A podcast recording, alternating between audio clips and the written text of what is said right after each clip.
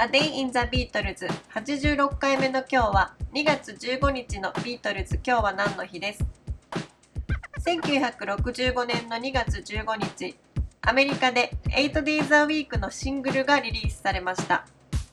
イギリスではシングルカットされませんでしたがアメリカでは I don't want to spoil the party を B 面にしてまた日本ではノーリプライをカップリングとして発売されています。この 8days a week はもともとは2本目のビートルズの主演映画の主題曲として作られたものでした。しかし仮タイトルが Eight Arms to Hold You というものから Help に変わり結局はその映画の主題曲も Help が採用されることになりました。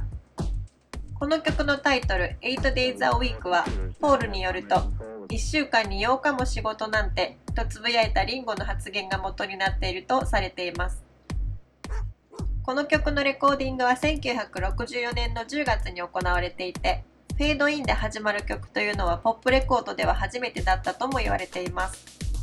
アンソロジー1には、ジョンとポールのコーラスから始まるバージョンも収録されていて、イントロをいろいろと試行錯誤していた様子が伺えます。8days a week がアメリカでリリースとなったこの日、ジョンは運転免許を取得しています。そしてこの日の午後からアビーロードスタジオでアルバムヘルプのレコーディングが始まっています。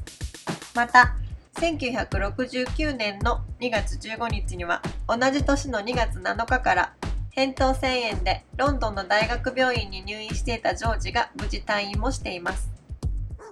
A Day in the Beatles 86回目おしまいです。